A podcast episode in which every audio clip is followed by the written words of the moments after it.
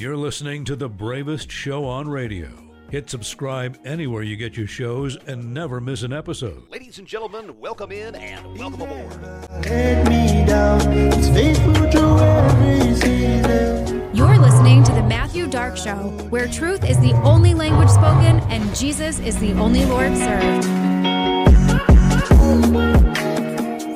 Democrat voter, holy cow, are you looking for a refund? Because what was promised, right? Was Ladies and gentlemen, it's showtime. Now here's your host. Take it away, Matthew. Ladies and gentlemen, welcome in and welcome aboard. This is the Matthew Dark Show, and wherever, however you join us, we thank you. Now, remember, hit subscribe everywhere you get your shows. Never miss an episode. We thank you in advance for that. Super important show today. Now, from the beginning, since COVID began, uh, it was it was this show's mission to bring truthful insight from those with experience that are in at the ground level, on the front lines, bringing us very life saving, critical information. And so we have more of that today. We're so proud, so glad to have Nathaniel Mead. There's a new paper out, the COVID 19 mRNA, mRNA vaccines, lessons learned from the registrational trials and the global vaccination campaigns. Nathaniel Mead, I want to welcome you in. And how are you today, sir? Thanks. Doing well. Thank you. Well, Thank you. just such important work that you've brought to us. Uh, there's of course pressure on this work to keep it in a bottle, to keep it closed, and there's a there's a duty, of course, because you're breaking information that is so profound and so society changing. I'm wondering if you could just let our listeners know kind of the the pretext to even put together a paper like this. Uh, when COVID hit, kind of your reaction, where you were at, and then what led us to this moment. And then I want to get into the importance of this paper. Nathaniel Mead, I'll hand it over to you, sir. Okay.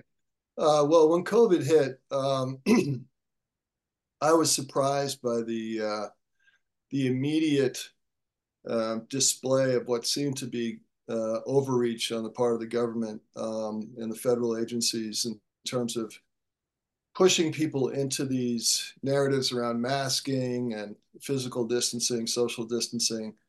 Um, you know, isolating people even when they were healthy uh, in their homes, uh, telling people not to exercise. I mean, just crazy, crazy, crazy stuff. Across the board, it didn't make any sense. And then when the uh, so-called vaccines were approved or authorized in December of 2020, it was it, it seemed to be a continuation in terms of the the languaging that was being used to get people to buy into the whole uh, vaccination campaign. And so my feeling was that you know they kind of got people programmed to follow the agenda through the uh, masking mandates and the and the physical distancing mandates, and then they you know started us on this idea that well you know you're protecting the the vulnerable fraction of this the small portion of society that really is at high risk of dying from COVID-19, which is a very tiny, tiny percentage. But that got blown up through a lot of media sensationalism uh, around the mortality picture. And many people don't realize how it got distorted in 2020. Um, you know, how so many deaths that were labeled as COVID deaths were not really COVID deaths. But all of that just got people in this fear based way of thinking about Yes. the vaccinations. And that carried on well into 2022. I think it started to ebb toward the end of 2022 as people started to wake up and they started to hear the alternate narratives. But there was so much suppression and, and censorship going on throughout the whole thing that I never felt that the story really got told in a clear way from a scientific perspective. And that was my main motivation for researching and writing this paper. Um, and it, you know, it started for me, it was uh, triggered by some ins- inspiring conversations I had with, with a few scientists back in early 2023. And uh, in fact, I was part of a roundtable discussion among uh, an international group of scientists.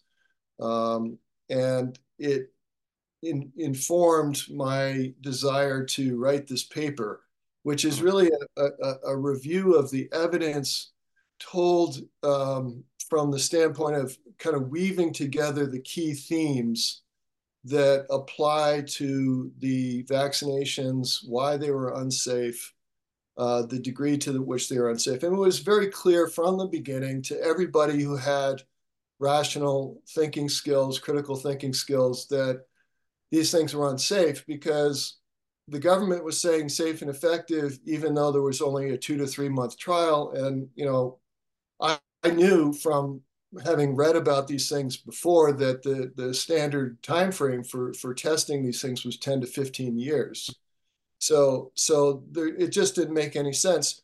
We, so we knew when we came into writing this narrative review uh, that the um, it was really a question of how unsafe they were and and how do we assess the degree of uh, unsafety. And so that's that's really what we uh, were focusing on. Um, i uh, Okay, I see you brought it. I've got the paper in front of us now. This is what we're talking about, and let me just bring our listeners so they understand. This paper is newly newly newly released. Now, Nathaniel Mead, several other authors on this paper, including Dr. Peter Mercola, uh, probably the most documented, the mo- the face of sort of this stop and pause and questioning the science behind this. He is a big one, uh, a part of this paper, and has been a big face of this. I wonder how did this group come together to put this paper together, and then let's get into the meat and bones of it, if you would.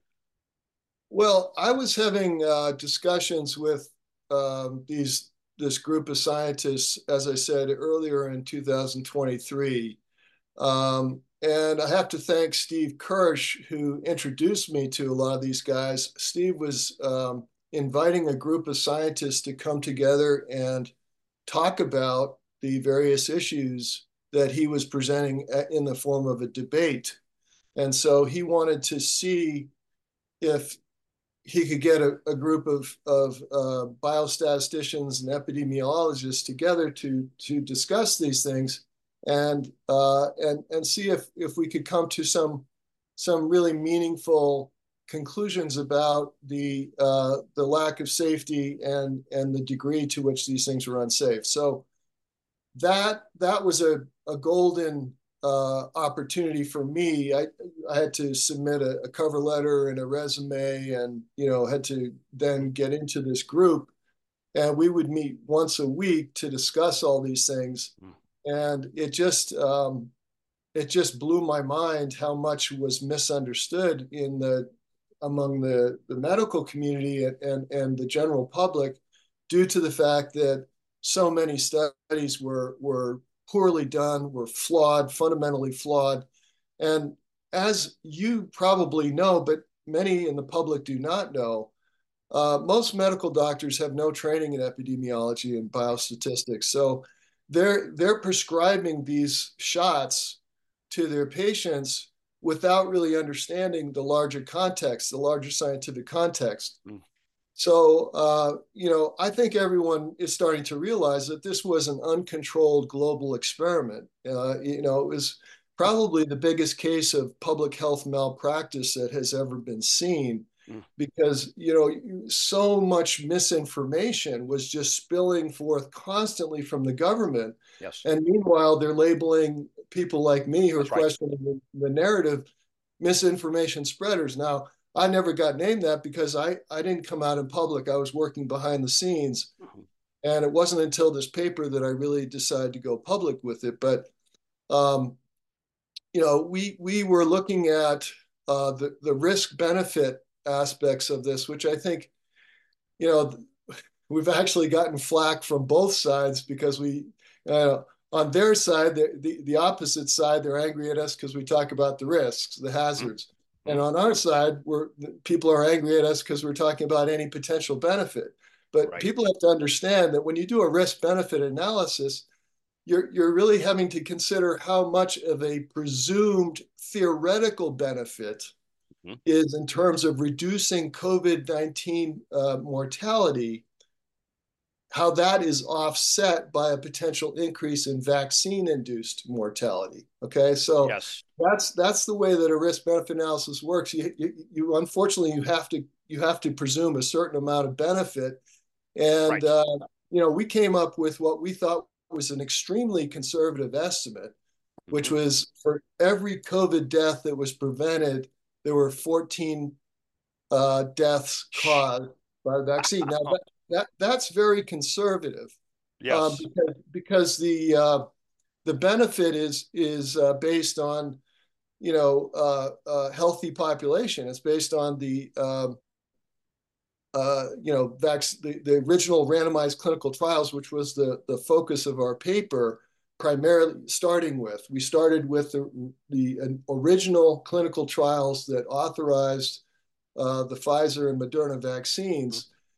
And, and then we went into what happened after the authorization process, but we used the clinical trial data to es- estimate the presumed benefit because that's the best data there was, even though the data itself is pretty bad, to be honest. That's what our paper shows.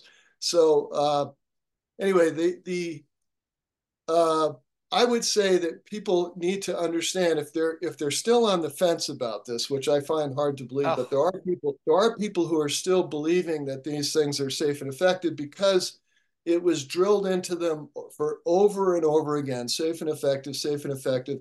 And after a while, you start seeing it. It's subliminally presented on the screen during sports events and all of this thing and after a while you just start to believe it you know it's kind of Mhm. almost becomes like a, a, an ideological issue right. um, i mean this is as, as dr mccullough says this is a 200 year uh, ideology the vaccine industry um, right. so so uh, i'll just say one last thing before i take uh, a question from you Yeah. um, you know it's really important as i was about to say that you think in terms of a precautionary perspective. If you see, if you see uh, uh, the Pfizer releasing information on, saying that there were 1.6 million, this is what came out in August 2022.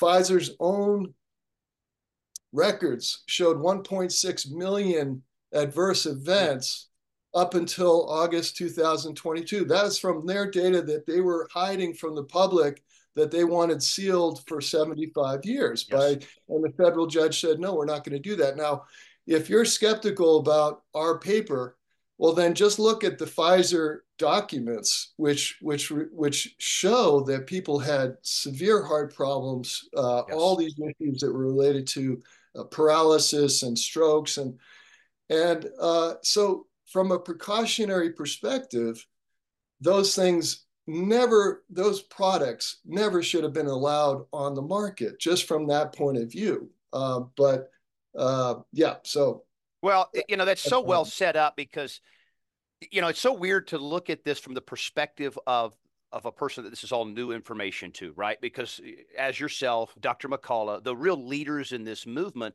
uh, they smelled it day one that there's something going on. We've never done medicine like this before. So again, we commend the bravery and then now try to present it in a way that the average person can say, not only am I no longer interested in these vaccines, uh, I'm actually now an advocate for raising awareness and really turning the table.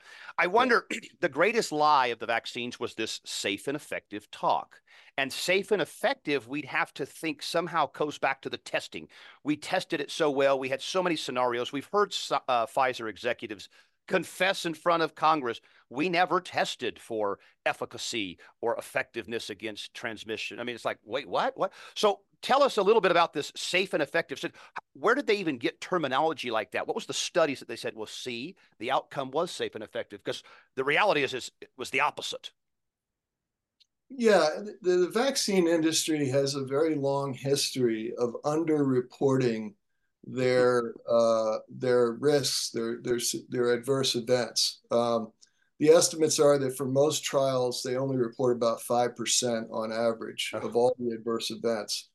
So, uh, And how does that allow? So stop right there for the people because I hear this and I think, okay, well, hold on, stop, stop, stop. You're not allowed to proceed because you've deceptive. So how? I mean, that's more the collusion between all the entities, big pharma, and those that are granting. Because how could you say we're going to withhold such critical information and still get a, a, a go ahead? Well, this is an old habit. It's it's they've been doing it since the 1970s, and they've gotten away with it for so long. And initially, the FDA was uh, monitoring the situation somewhat before the FDA got captured by the pharmaceutical industry, which was a you know it's the largest industry on the planet. That's not an exaggeration. Mm-hmm. It has more money. It you know probably brought it. It probably raked in not just hundreds of billions, but even in the trillions um, in this whole pandemic. This was this, yeah. this made a lot of billionaires, and, and uh, you know, I it's a, it's a big question that you're asking, but I would say the first thing is that safety is always something that drug companies don't want people to look at. Right. Okay.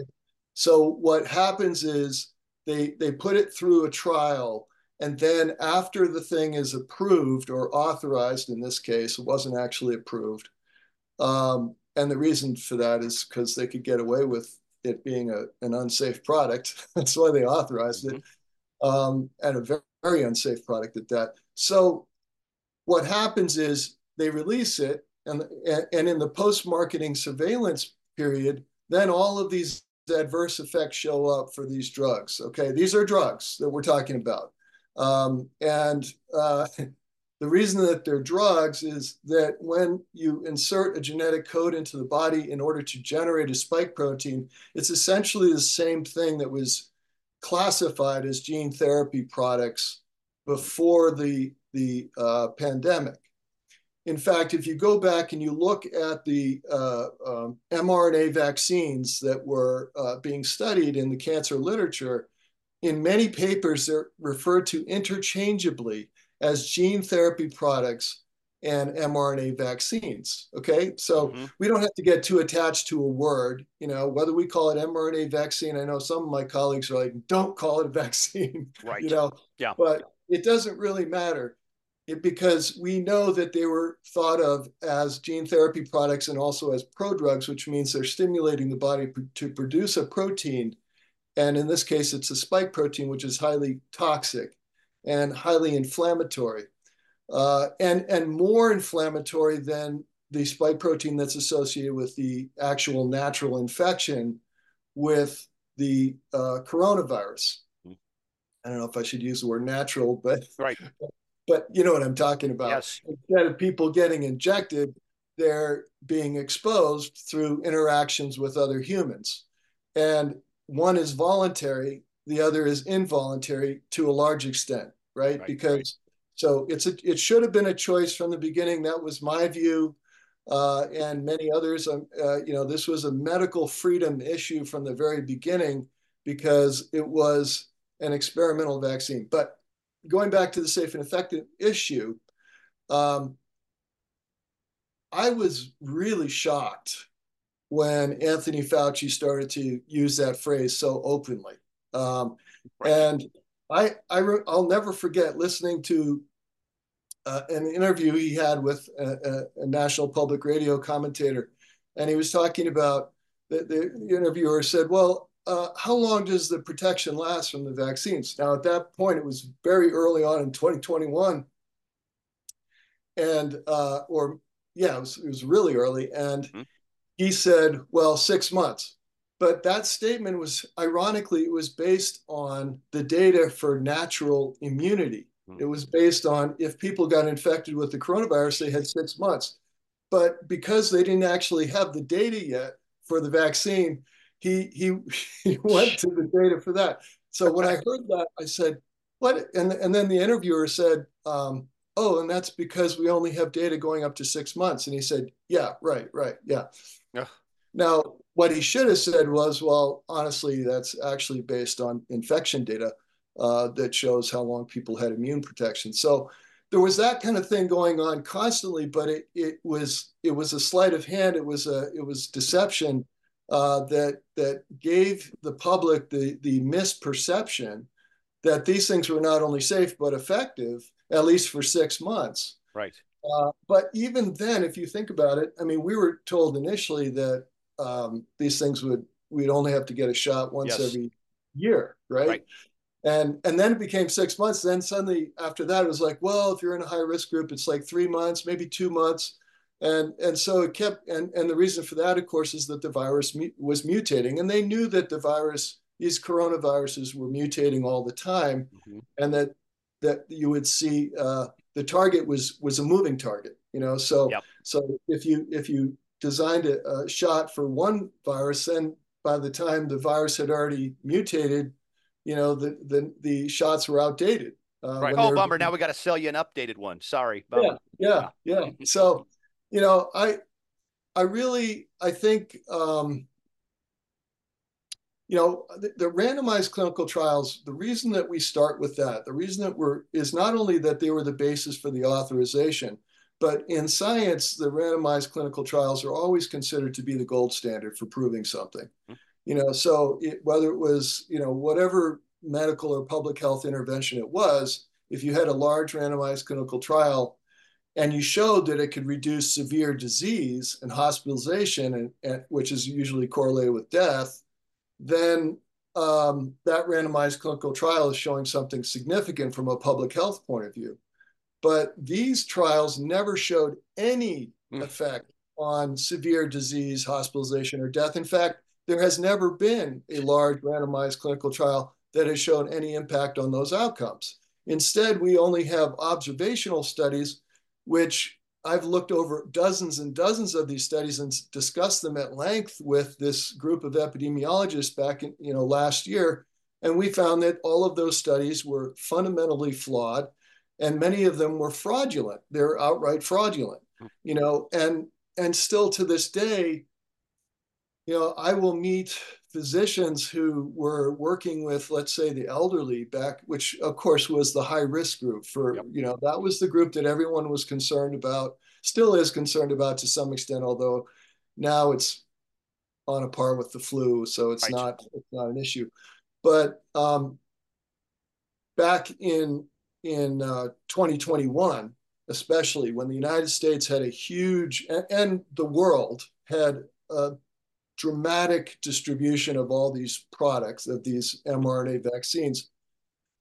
Uh, many practitioners in hospitals were dealing with elderly people who they thought were unvaccinated. But that's only because the hospitals were classifying them as unvaccinated if they only got one shot. Mm. So if somebody just got one shot, they a practitioner would look at the form and, and very often it, it would have negative vaccination status. Or if they got two shots, but it was before the 14 day period where you were considered fully vaccinated, they were actually being registered as unvaccinated. Hmm. And in many other cases, they just hadn't had time to put it in the system yet. It often took months before these things were getting in the system. So the practitioners, the the the, the doctors who are very innocent, I think, in this matter, and still to this day, genuinely believe that they were doing the right thing because they were seeing people who were classified as unvaccinated dying. Okay. So they were being deceived in real time before their eyes. And so that is a good point because you do kind of hold these doctors like, well, hold on a second. Where were you speaking out? But they were Yeah. being a, a bait and switch themselves. Yeah, exactly. And and you know the, the irony here is that those elderly people, especially the frail elderly, were most at risk of dying from the serious adverse events of the vaccines. Right. So and and if they died in the in that 14 day period, as you know, I'm sure you know this, they, they were misclassified as unvaccinated. And and that that was a huge problem because the, the CDC, which I unfortunately, you know, I used to trust them. A lot of my colleagues, uh, we we all used to trust them. We did. We thought that of all the agencies, the CDC was still objective, but we didn't realize that they had been captured, Mhm. and and and so they published the morbidity and mortality weekly report that is basically their advertising rag. Yes. it's not a peer reviewed. They'll put they'll put dozens and dozens of authors on there on each of those reports, and these reports sometimes they're like huge populations that they're looking at, right? but they use their own CDC guideline, which, as I mentioned, is the 14 day rule that you're not fully vaccinated until 14 days. So anybody who has a serious adverse event or dies before that time is classified as unvaccinated. And most elderly people who are having adverse reactions are dying within that 14 day period. We know that from autopsy studies, large autopsy studies. They all show that these things are mostly happening in that period. Now, there is a delay where people are also dying down the road, but the the most um, easily ascribed temporal causal relationship is is established in that 14 day period. Mm-hmm. um, and so the, the, it's really um, misleading that the cdc has continually published these reports using this guideline. And then what has happened is scientists uh, public health scientists around the world have used that guideline in setting up their own studies you know so right. and, and, and many of them know that it's it's it's fraudulent they they know that it's yeah. fraudulent but they've done it because they're getting a lot of money i think it, money is the bottom line um, and then i think for the physicians who have who have uh, prescribed or you know recommended these to their patients and and distributed them what's happened is the physicians are suffering from what i would call uh, prescriber's bias. right. you know, there's there's user's bias where you get injected yourself, and yeah. then you're in denial about any potential risks, right? And you focus on, well, I'm protecting grandma because I'm reducing transmission and right. infection, even though we know that's complete myth. That yep. that never that has no validity at all. Mm-hmm. That was the big argument for blocking people from being able to go to stores and stuff if they were unvaccinated, and it was a complete BS. okay?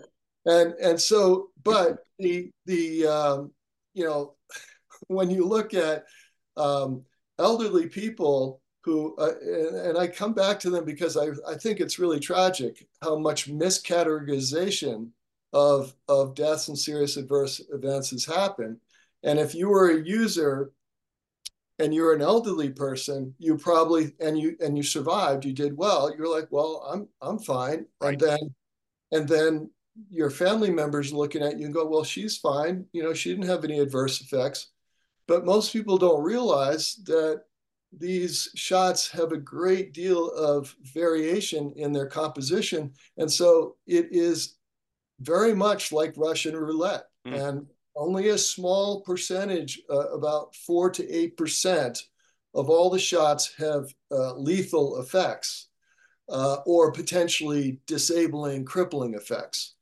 Um, mm. And and so that's a small fraction, but you know, again, when you look at the overall population, you consider that billions of people have gotten these shots. Yeah. You know, it's spread out. Plus, plus, what we're starting to realize is that many of these um, serious adverse events may be in the long term. Okay.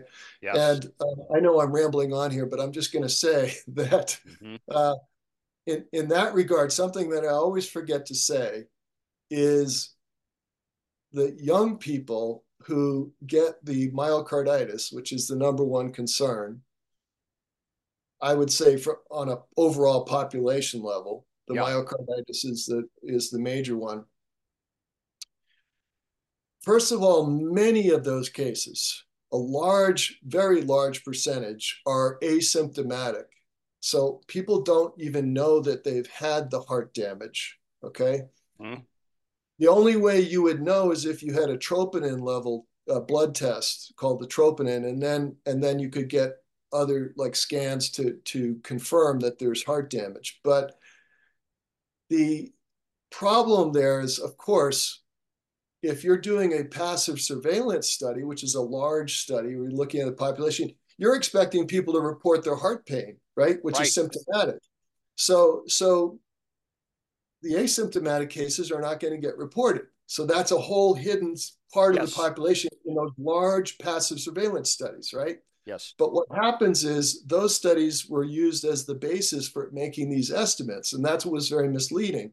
The only studies that were reliable were those that monitored the heart condition after somebody was injected, which was a small, you know, like three studies that did did that, and they all showed between two and three percent um, risk of myocarditis in the in the in, in in the in the young people, and and that's very really tragic because, and this is the part that I always forget to say, so yeah. I'll say it now, because the long-term effects of myocarditis are what people don't realize okay? They are they're they're they're putting the, unfortunately the, these young people are at risk of heart failure you know decades down the road. And it's it's it's premature death because it's often very serious uh, congestive heart failure cardiomyopathy. And so that is a tragedy. Um, and and huge and, tragedy. This is also a group of people that were at like no risk of COVID the virus. I mean, these are young, healthy 18 to 25s, 15 to 21s, people that are going to smoke all sorts of illnesses. We're actually uh, diminishing their lifelong health in one yeah, instance. You're absolutely right. In fact, the healthiest, the most fit people mm-hmm. because they exercise the most are the ones who are very much at risk of ah. this. Um, because, and I personally know someone, 28 year old young woman uh, from Chapel Hill had just gone to run a marathon and she came back from Europe. She was in the shower and she died in the shower. Ah. And, she, and she is a healthy, you know, as healthy as they come. And now, the parents demanded an autopsy.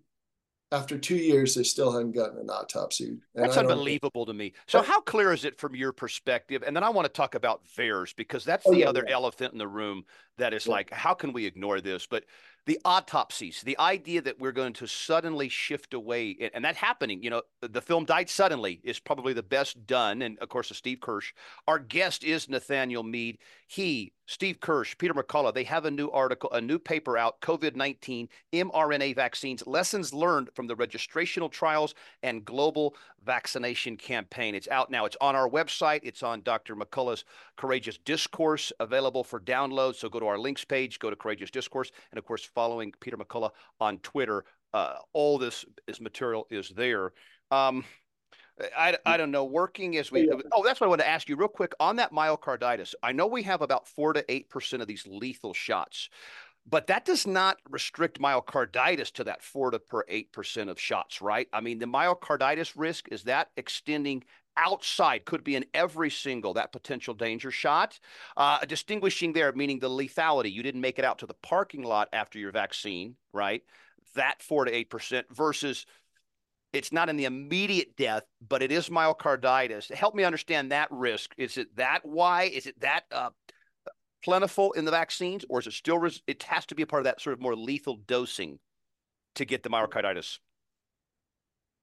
That's a good question. I I think part of the challenge in, in answering this question is we're talking about short-term effects versus long-term effects. Sometimes yeah. with something like myocarditis, if it's if it's asymptomatic, and of course, Dr. McCullough is the one who should really be talking about this. Yes. But vaccine vaccine induced myocarditis risk is about 2.5%, which is about 2,500 people per 100,000 recipients of the vaccine for uh, for either the Pfizer or the Moderna vaccine.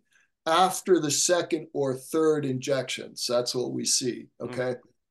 This is the important thing. This is indisputable and we will never get uh, argued with on this because it's documented. This myocarditis risk in adolescent teens after the COVID mRNA vaccinations is about 37 times the risk associated with the SARS-CoV-2 infection. Hmm. Okay. Mm. Now that was that's maybe even conservative now because the Omicron subvariants are so mild they're, right. they're, you know, even as of 2022, Omicron was dominant throughout the whole world and was considered on par with the common cold and the flu. I'm not making this up. Yeah. People can go, wait, what? 2022? Well, I was still getting the shots in. Yeah, you were getting the shot for the common cold. Right. And the and and you didn't even realize it, of course, it didn't have any value at all. But all those young people, those adolescent teens, were unwittingly being exposed mm. to a incredibly dangerous shot, experimental. And actually, anybody under the age of 40, really, especially if they were athletes and they were doing aerobic type activity, was putting were those people were putting themselves at risk of this sudden death phenomenon, which we we know has happened on the on the field of sports uh, at, at, a much higher rate. It's um, according to Dr. McCullough's estimates, which I I think is is accurate. It's about ten times more uh, sudden deaths on the uh, on the field, hmm. uh, at least in the European sports. Uh, uh, I don't know if the data is also come from the United States, but I know that's that's the case. Um, so, you know, I think you know. I'm sorry, I'm giving you such a long answer, but long-term risks are very hard to assess yeah. as part of this picture. And this is the great unknown. This is why we're in such a huge uncontrolled experiment. When i when i started uh, talking with my own siblings i'm one of uh, 8 mm, children. Nice. i'm second oldest. Uh, two of my siblings have passed away but um, prior to the pandemic was yeah. much earlier. But um, when i was talking to uh, one of my siblings, and she asked me, you know, how long do you think this is going to go on? This was back in 2020. I said, I think it's going to go on to about 2025, maybe 2026. Yeah. And I do feel that right now we're in phase three of the of the so-called pandemic, and that is, you know, first phase was 2020, pre-vaccine. Then second phase was the post-vaccine period, or or you know the vaccine period where many people were injected at a very high rate, you know, in 2021, yes. 2022. And then it's dropped off dramatically for the whole population because people are waking up and, you know, the word is getting out. And so now we're in the long term phase. Now we're starting, you know, which could go on, you know, for 10 years. I, I, back in 2020, I said 2025 just because I had no idea what was going to happen. Yeah. yeah. but, but I did have an intuition that the government was going to roll these things out because I, I knew about the clinical trials going on and I knew of the corruption in the vaccine industry. And I knew that it went back to the 1970s. Yes. Um, and uh, and I'll just tell you one little thing. I have a book here. Yeah. I have to pull it out to see it.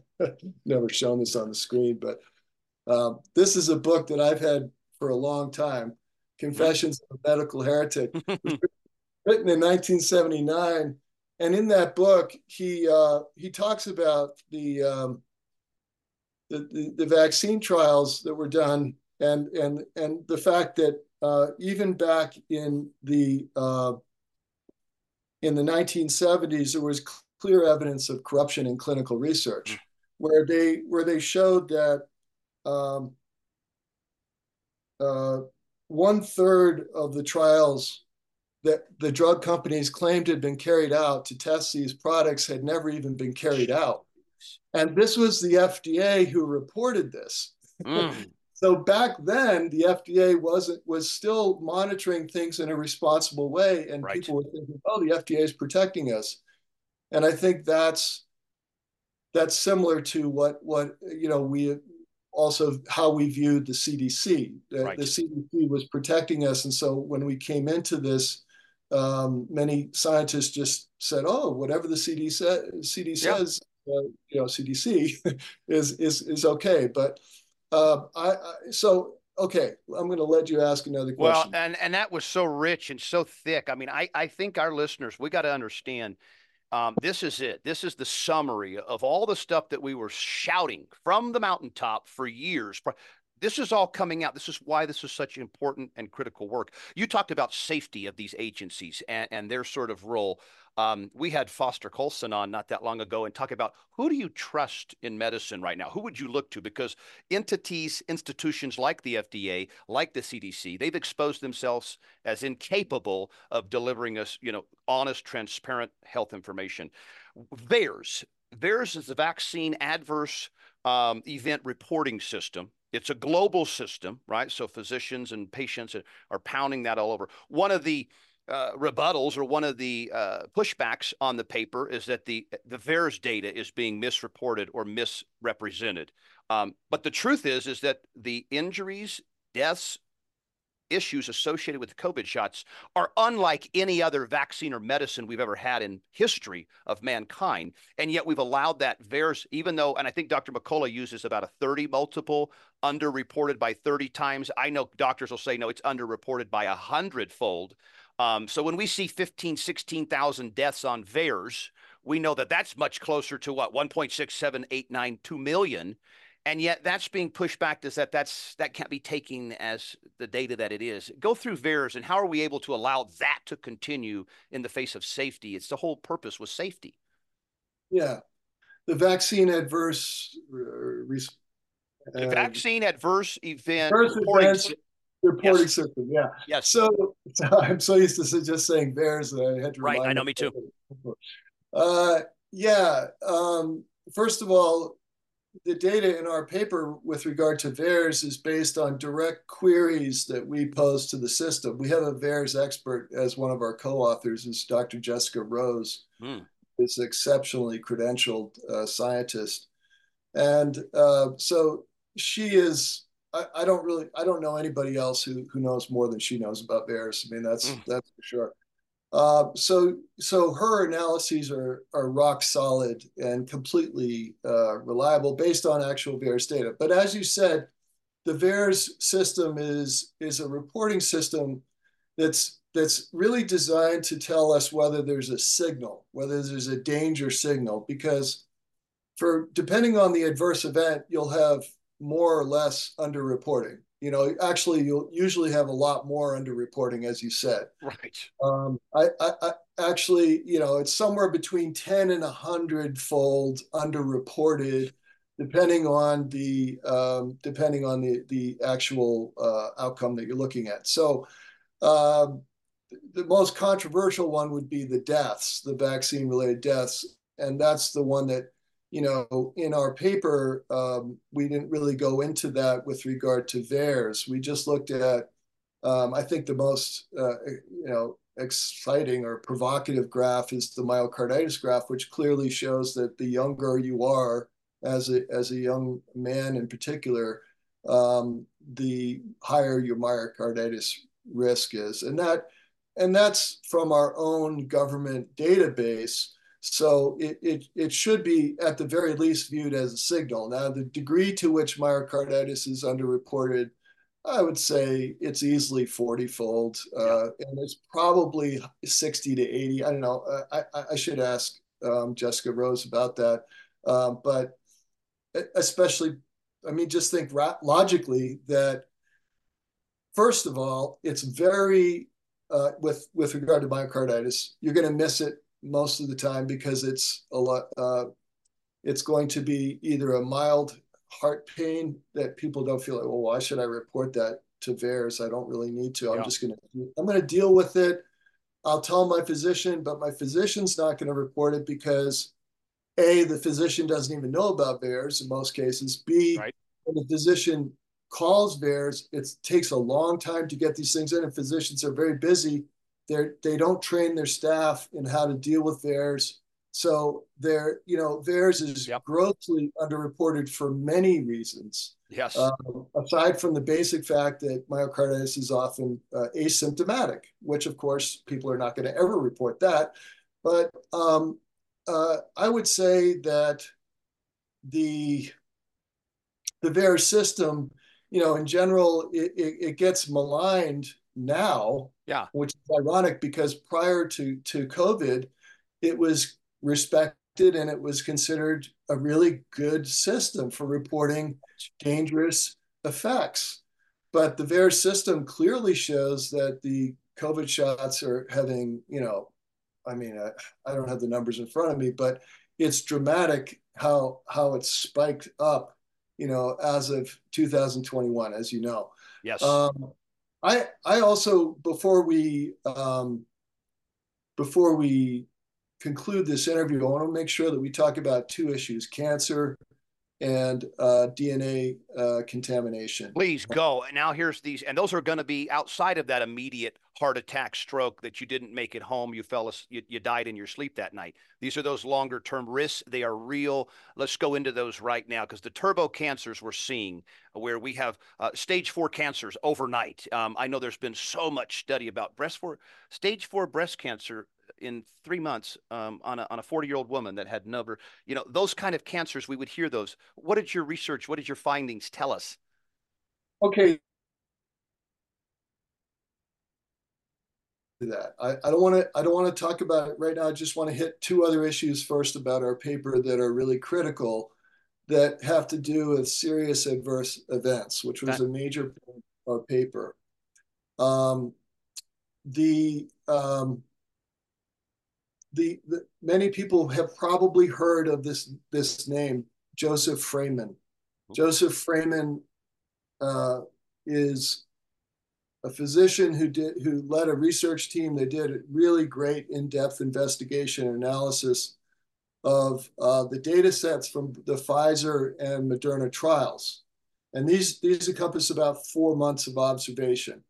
And his reanalysis, this is rock solid. This is based on randomized, placebo controlled, double blind trials that showed that when they looked back at the data and they looked at the serious adverse events that were in the trial that were not honestly reported in the published papers by Pfizer and Moderna.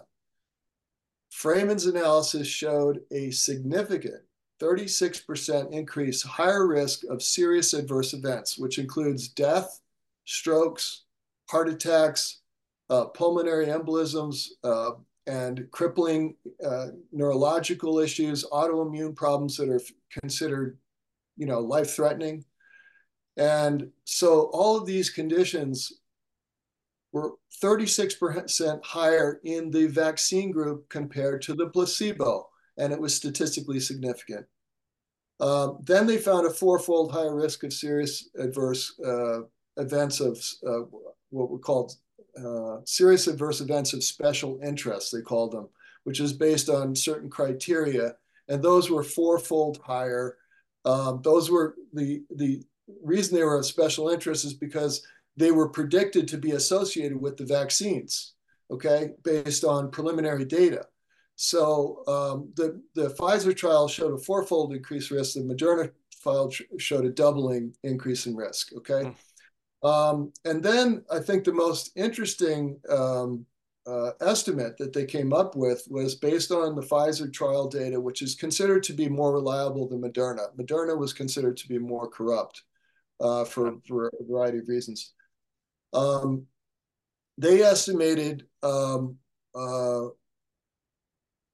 let's see, it was it was um, 1,250 serious adverse events per million, which comes out to about one out of 800. All right. Now, previously, a serious adverse event for a vaccine, if it reached one or two out of a million, it was blocked from the market. Okay. Or, or that was, no, let, let me, sorry, let me back, back that up previously, if it was one or two per million, it was marginally acceptable. Okay, it, but but Fraiman's analysis found uh, 1,250 serious adverse events per million. So that's 600 times higher than what's considered acceptable. Okay. Um, and as we said, you know, in the paper, we documented how previously vaccines were pulled from the market you know, like the swine flu vaccine back yep. in 1976. Um, was it was at a rate of one per hundred thousand. Um, the rotavirus was a RotaShield vaccine that was um, uh, one or two out of ten thousand, I think, and but this is one out of eight hundred. so so you know it, it's kind of mind blowing that you know, here we have we have historical precedents for removing these things from the market. Why haven't they been removed from the market? Our right. paper is actually just stating the obvious. You know, right. the global moratorium is just stating the obvious for any rational public health scientist. Um, we also prevent risk benefit analysis from other scientists in our paper but I think that, like for example, there was a group called uh, Mörl, uh, Falk Mörl out of Germany showed that the Pfizer vaccine produced 25 times more serious adverse events than severe COVID cases prevented. So that was a risk benefit analysis. 25. Uh, so, you know, uh, these are these are um, just basic, you know, um, rational arguments. I'll mention one other scientist, and then we'll go to the cancer and and um, and um, genetic uh, yes. DNA contamination issue. Um, there was an, a, another group that we cited heavily in our paper because they did such important work, and I want to make sure that we that I mentioned them, and that is um, Corinne uh, Michels, um, and Corinne Michels uh, and her colleagues published in the peer-reviewed International Journal of Vaccine Theory, Practice, and Research.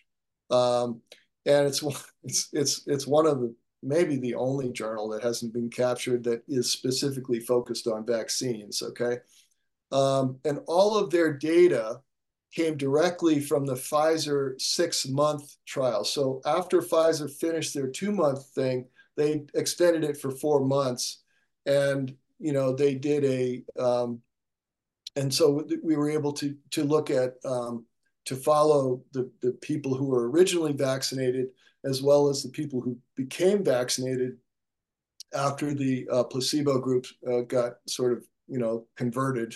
Right. And uh, not not all of them did but um, so what what they found was that um, first of all it was really telling that the that all of the data was underreported. Um, yes. because Pfizer only reported 38 deaths. Now that I'm saying only, but um, that's about 17% of what would have been expected in the whole U.S. population if you extrapolate it out from the, from the population composition. So we know that there was gross underreporting. We also know that there were 400, uh, uh, just under 400 participants who were lost to follow up, quote unquote. so we have no idea. Well, okay, you got 38 deaths, but then you got 400 people who are quote lost to follow up. What happened to those people? Yeah. Uh, did they die? Did they? Did people get crippled and they couldn't even come back for their? Yeah. We don't know. I mean, it's it's uh, now you know some some Pfizer people would say, "Oh, you're just you know speculating wildly," but it's irresponsible for yeah. for a clinical trial that's the basis for worldwide distribution of an experimental product, a gene-based injection. It's irresponsible to not follow up on those 400 people and find out what happened to them. It's not 100%. rocket. It's not rocket science. Yeah.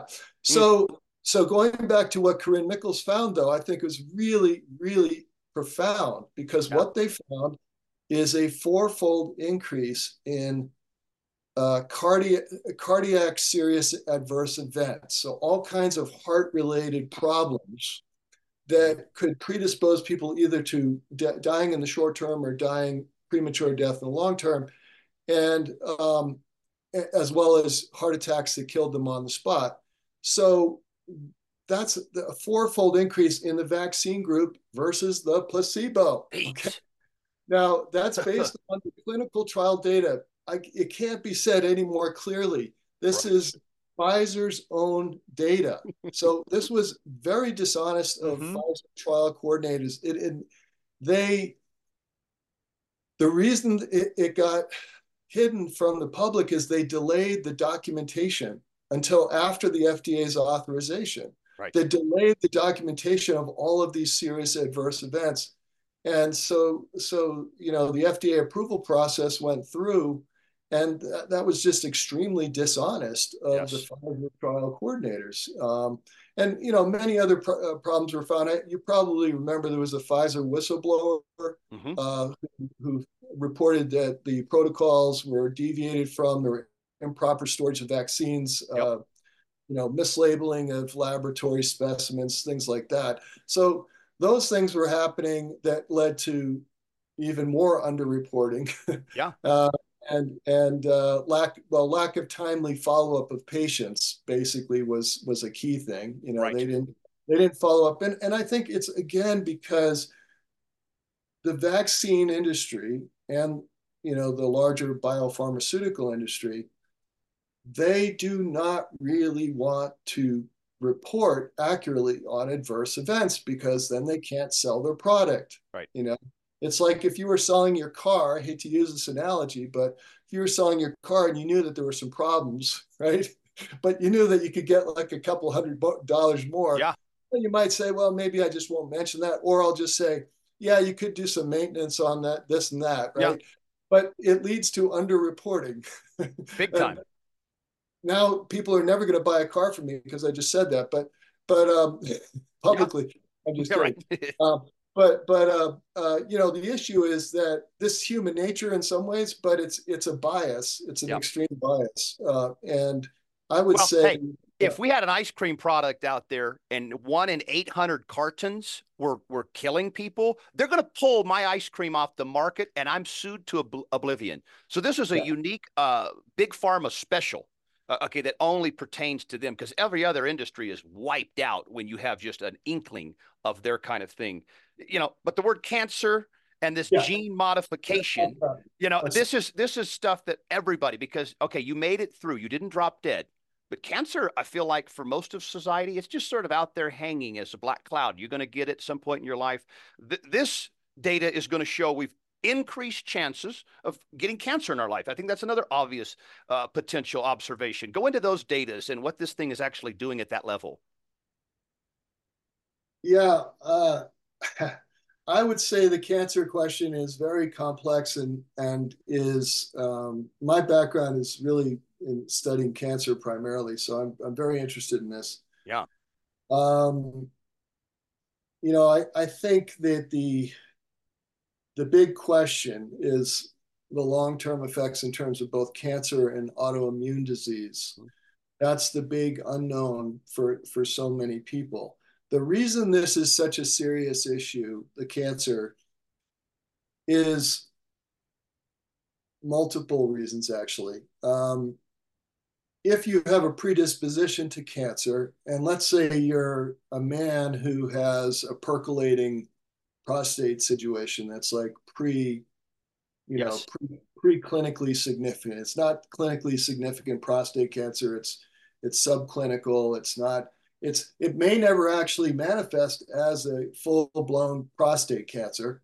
Right. But because these shots have an inflammatory and immune dysfunctional impact on the body, both inflammation and immune disruption, especially in terms of disrupting the key T cell and and um, you know other mechanisms that I won't go into. That, but you know, it it does in the paper we discuss how the immune system becomes dysfunctional as a result of these shots, and many of those same mechanisms are known to be associated with cancer being um, uh, triggered and in many cases uh, fueled in a hyper progression manner. Okay, which has been called turbo cancers in, in the in the public right. parlance. But but hyper progression is a well-known phenomenon in cancer. It's usually associated, ironically, with immune therapies that are somewhat experimental. That's how they they identified hyper hyperprogression in the first place. You know, some years ago, uh, maybe 20 years ago. Um, and we know some of the mechanisms, uh, and they are associated with the COVID 19 mRNA in, uh, shots. But let's say, so you have this predisposition. Let's say, you know, it could be a woman who, who has um, ductal cell carcinoma, which is a localized uh, precursor of breast cancer. It's not breast cancer. It's pre breast cancer, but the inflammation and the immune disruption could be enough to move it in the direction of breast cancer. Okay. Right. Probably the most common factor, however, is when you have somebody who's in remission from cancer and their cancer cells, let's say they got surgery and maybe they did radiation, chemo, whatever, but they they have some residual cells that went were dormant. Okay, these are mm-hmm. sleeping cells. They're quiescent, and those cells could come back as a metastatic disease at any time. This is, you know, the fear with someone who has, um, you know, a, a uh, let's say initially uh, what's called a high grade cancer, which means it's very mutated. So there's a high risk that it will come back, right? Right. So those people are hoping and, and not wanting the cancer to come back. But if you then give an inflammatory stimulus with a uh, lipid nanoparticle uh, delivered mRNA that is generating the spike protein that's very inflammatory in the tissue where these residual dormant cells are hanging out, then those cells can become awakened and they yeah. are no longer dormant and they start to proliferate. And so, what has been happening, and William Makis has really done the best work on this. He's an oncologist in Canada, and he's he's documented hundreds and hundreds and hundreds, yeah, probably thousands at this point, of cases where uh, people had been in remission for a very long time. And usually, if you're in remission like 15, 20 years, you're considered to be, you know, cured. Um, but uh, then these these cancers are coming back after a very very long time. Um, right. So you know that there are a number of mechanisms that are involved, and one could be the what we call process related impurities that are related to DNA fragments mm-hmm. that are in the um, the batches of vaccine that were allowed to be distributed to the public after the authorization process. And mm-hmm. this is another really important point that people don't realize is that the process that was used during the clinical trials to produce the COVID mRNA vaccines was different from the process that was used after the authorization process because in mm-hmm. order to, to mass produce this product to the public they had to use what they now call process two Process one was used during the clinical trial, but process two introduced, unfortunately, a lot of bacterial DNA contamination uh, via the, the plasmids that were used to generate the mRNA in, in large quantities.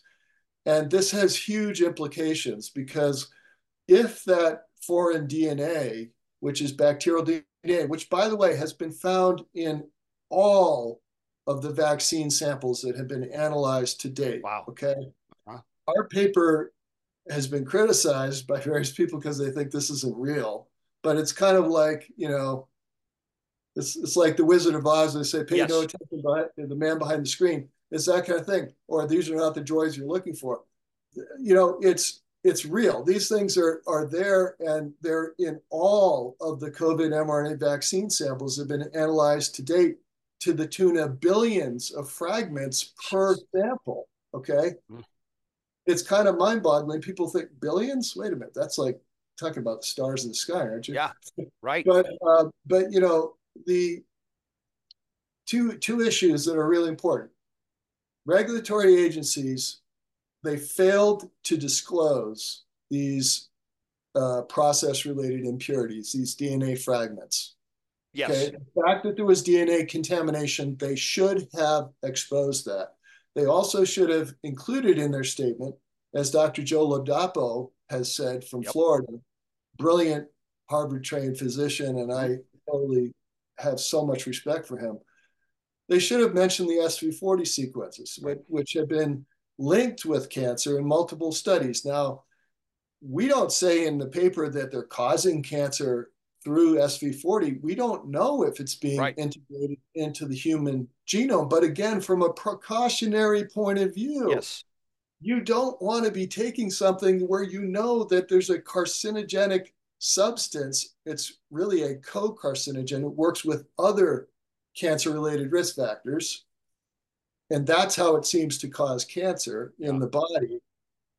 But again, it's Russian roulette. You know, if mm-hmm. if you're if you're taking these things and and and you know that there is a potential for these to get integrated into the human genome, it's a very real potential.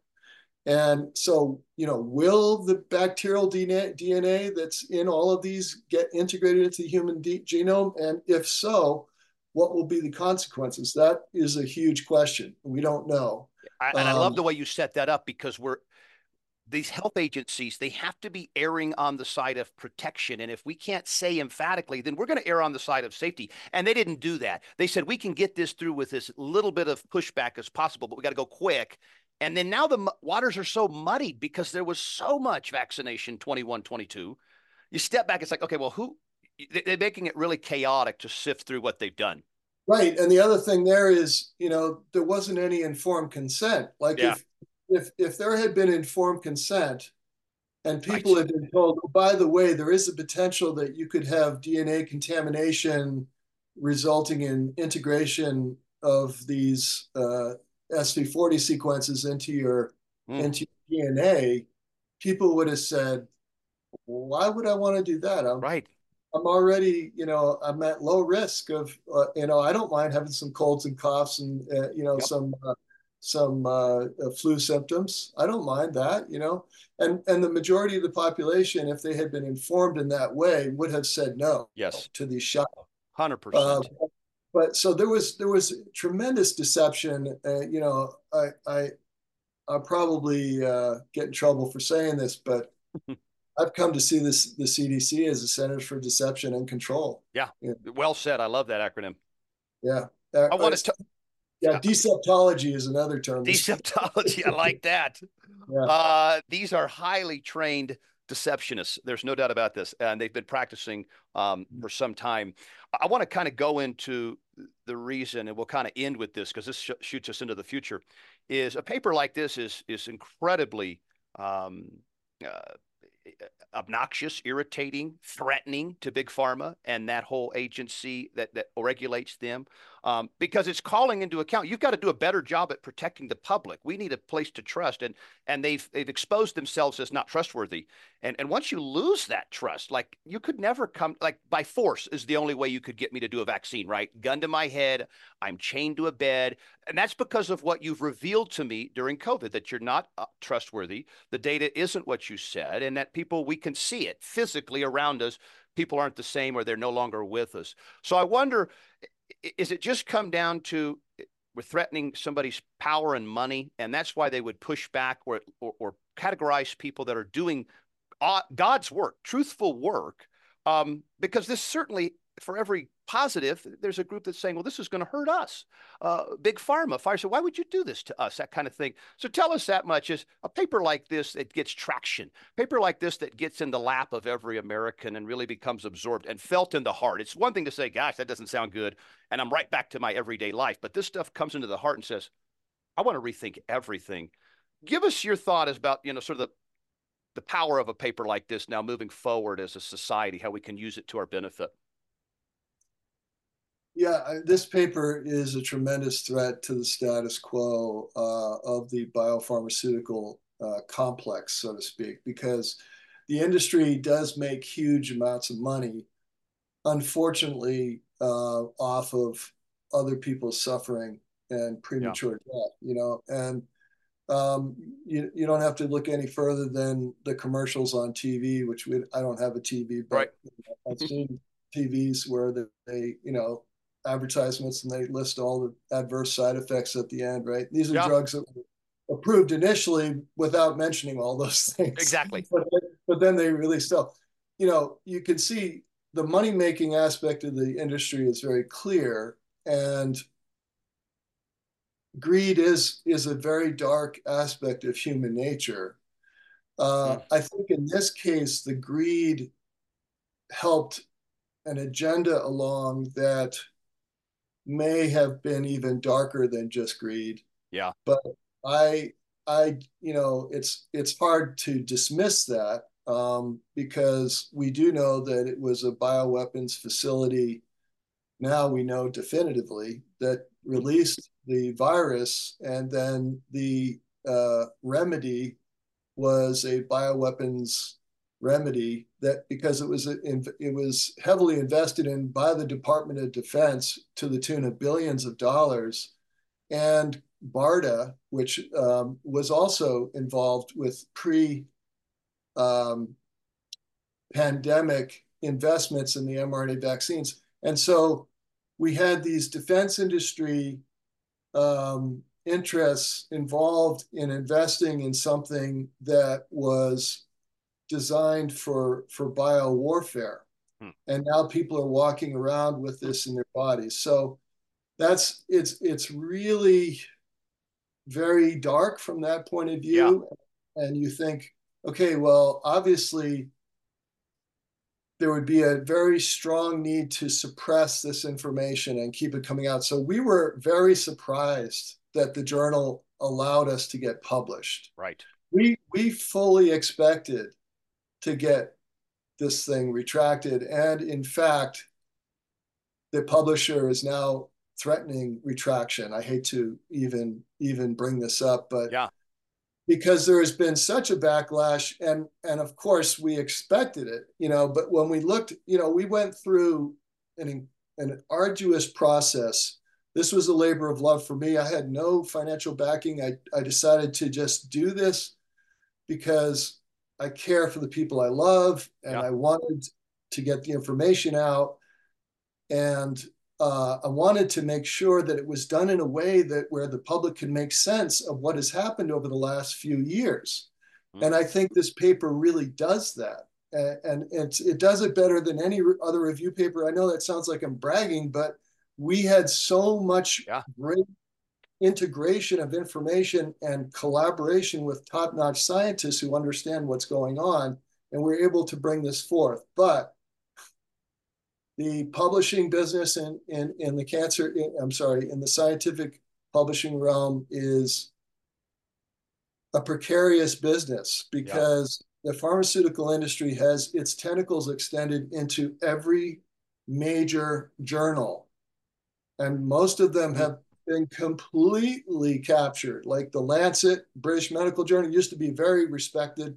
Now everybody knows it's just a mouthpiece for the vaccine industry. Right. Same thing with New England Journal of Medicine, Journal of American Medical Association. They're no longer, in terms of anything that's reported there that has Yeah. to do with vaccines, it's all advertisements. It's Right. all it's and if you see an editorial in there about vaccines, it's an advertorial. Right. Okay? How wonderful. Yes. That's really what it is. It's an advertorial. So we chose this journal, Cureus, because they seemed very brave and they, they were actually publishing papers about, for example, there was a paper about how di- people with diabetes are at greater risk of dying from vaccine related injury, COVID vaccine related injury. They then published a, a really great paper about um, uh, the cancer issue from what they call the multi-hit hypothesis and how the COVID-19 vaccines could promote cancer in that way.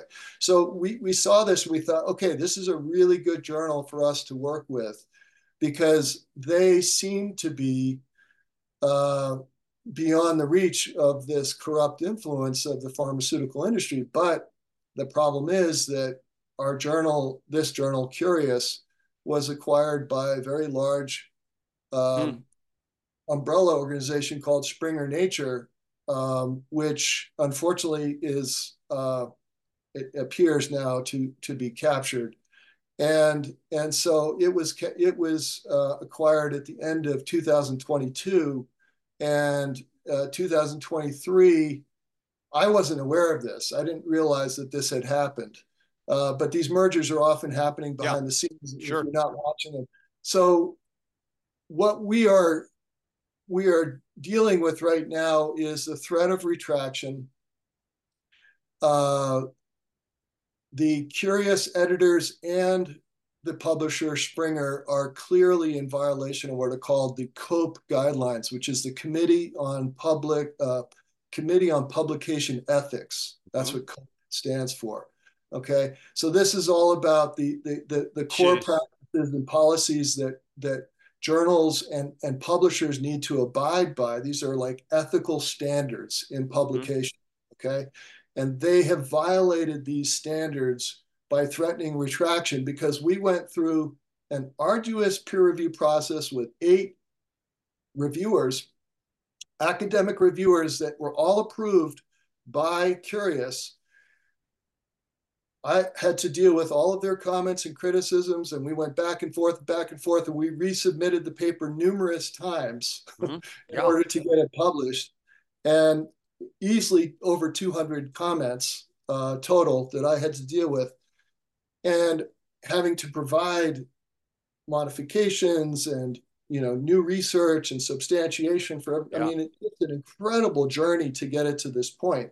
Right. But now it appears that Cureus is under pressure from the COVID nineteen vaccine stakeholders, mm-hmm. and they're you know to, they're they're under pressure to basically suppress critical, um, you know, fully peer-reviewed uh, information that we provided on the risks and benefits, the lack the lack of benefit from the COVID nineteen vaccinations, and it's it's a huge threat because we present it in such a uh, cogent and compelling way, and it's so clear. Yeah, that's why it's so threatening. If exactly. it was if it was vague and it was like a you know a little soundbite here and a soundbite there, great. But this is not a soundbite. This right. is this is a big picture. This is what happened, and these, these are the lessons we learned we made a huge mistake. Yes. Yes. and if we were if we were adults, yeah. we would own up to the fact and take responsibility for that. But you know, that's not what's happening. So this is nope. this is definitely uh, this is a critical time. I I really hope that people will download this paper before the retraction occurs because we fully expect it to go through. Yep. Unfortunately, um, we, we will publish in another journal. Um, we have seven other papers that are going to be submitted very soon. Um, so this isn't over. Yeah, no. you know, I, you know, it it will be suppressed. It will it will be um, the media, especially New York Times, uh, which I used to respect a lot, um, and some other publications that are, you know, I consider to be uh, mainly serving the interests of the of the pharmaceutical industry, those uh, will will ridicule us for being uh, retracted, and it will be used to put put us down because people will say, "Oh, look, that failed." That, that yeah. and and and remember, this is the first ever peer-reviewed meta scientific paper to propose a global moratorium, first ever. Uh, mm. Many politicians have proposed it, but it's never made it through a peer review process. So right. even the fact that it made it to this point is a landmark. You right. know, it's a significant thing. But it will be used, and this is a new strategy that the industry is using for censorship. What they do is they figure, okay, well, somehow that made it through. Now let's get it retracted hmm. because once we get it retracted, it's very hard for those authors to get the same paper published elsewhere. Right. Okay. So that's what they're thinking is. Hmm. It's a very effective strategy.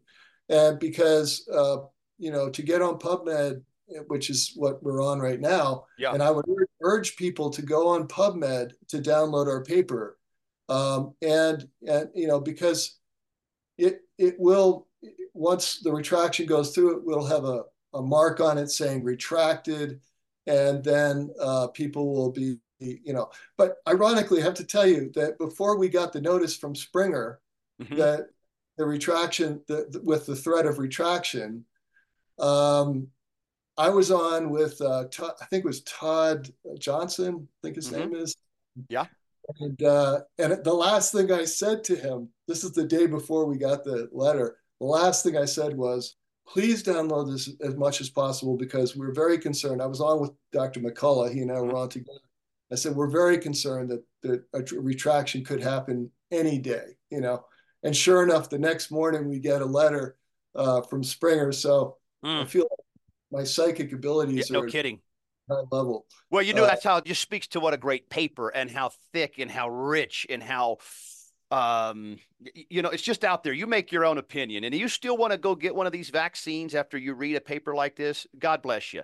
But don't say you didn't have full consent full disclosure. And, that's all we were asking for from the beginning. And people uh, free will is a wonderful thing. Uh, we're so thankful we have that. Um, but we can't be deceived and we can't be given poisons without our consent. And and so that's why this is such an important piece. Uh, the yeah. article it's on pubmed now COVID 19 mRNA vaccines, lessons learned from the registrational trials and global vaccination campaign. Uh, courageous discourse with Peter McCullough. I want you to take us through all the places that we can stay connected with you, final thoughts, all of that. Please, Nathaniel. Okay, so when people go on PubMed, which we, we encourage you to do that this week as much as possible. Yes. Tell your friends to do it to get it before this horrible censorship process goes through. Right. Um, but they can when they go in PubMed, they can simply put in my name, Mead, M-E-A-D, and McCullough, and lessons learned. Okay? okay, those four things: Mead, McCullough, lessons learned, and the paper will pop right up, and then they simply click on the open access link. I think it's the full full text, free free full text link, mm-hmm. and then they can click on the PDF and download the paper from there. So okay. those are the steps. Those are the necessary steps. And um, the reason this is so important is for those people who care about free speech and censorship and, and, and worry about the threat of censorship in the United States, uh, this is a very real issue in the scientific community. The censorship of scientists has never been in the history of the United States. We have never seen anything like this. And it is abominable. And mm-hmm. we should be, we should all be um, writing to our representatives and, and rebelling against the fact that scientists are being censored across the board if they question the pharmaceutical mm. industry's again, the pharmaceutical industry, the largest industry on earth, now has extensive control over the narrative and mm. over the you know uh, way that science is being presented to the public. So our paper explains how the public was misled, and people need to to go and check that out so they can realize uh, why why did I believe these things for the yeah. last few years? Well, this is why. This is why you believed it, and it explains it very clearly. But download it this week. Please encourage your friends to do it. And, um, and if you do that, it will help improve the status of our paper before it, it, it gets rejected, assuming that the retraction goes through, yeah. which you know, tragically, I think it, it probably will. Uh, but we will uh, find a way to, uh, we will be appealing for sure. We're going to yeah. appeal to, to Springer and to, uh, to Cureus. But uh, I think the the key issue here is we got to get as many downloads as possible. People can also go on the cureus.com website and give us a rating, yeah. which which would be really helpful. It's just to the when you go on cureus.com and you find the paper, you will see a little box to the left of the title that says SIQ rating, and please give us a high rating. yes, because uh, absolutely. Uh, yeah, yeah. We want to so support that. Very high. It's very yeah. high rated. Yeah. because that's the kind of work it is, and it's it's the truth behind it. I mean, for most folks, what I love about the paper is it's not a shaming, it's not a blaming, and you're a stupid bad person. All is forgiven. You were deceived by one of the greatest machines of all time, but we now need to deal with the fact that that was deception. Um, I want to say God bless this paper and God bless your work. I thank you for coming on and all the authors of this paper. We will continue to support it. Get this message out, folks. Share it loud and proud, and do this until next time. Serve God, help others, Stay good. Ooh, goodbye. God bless everybody. Thank you.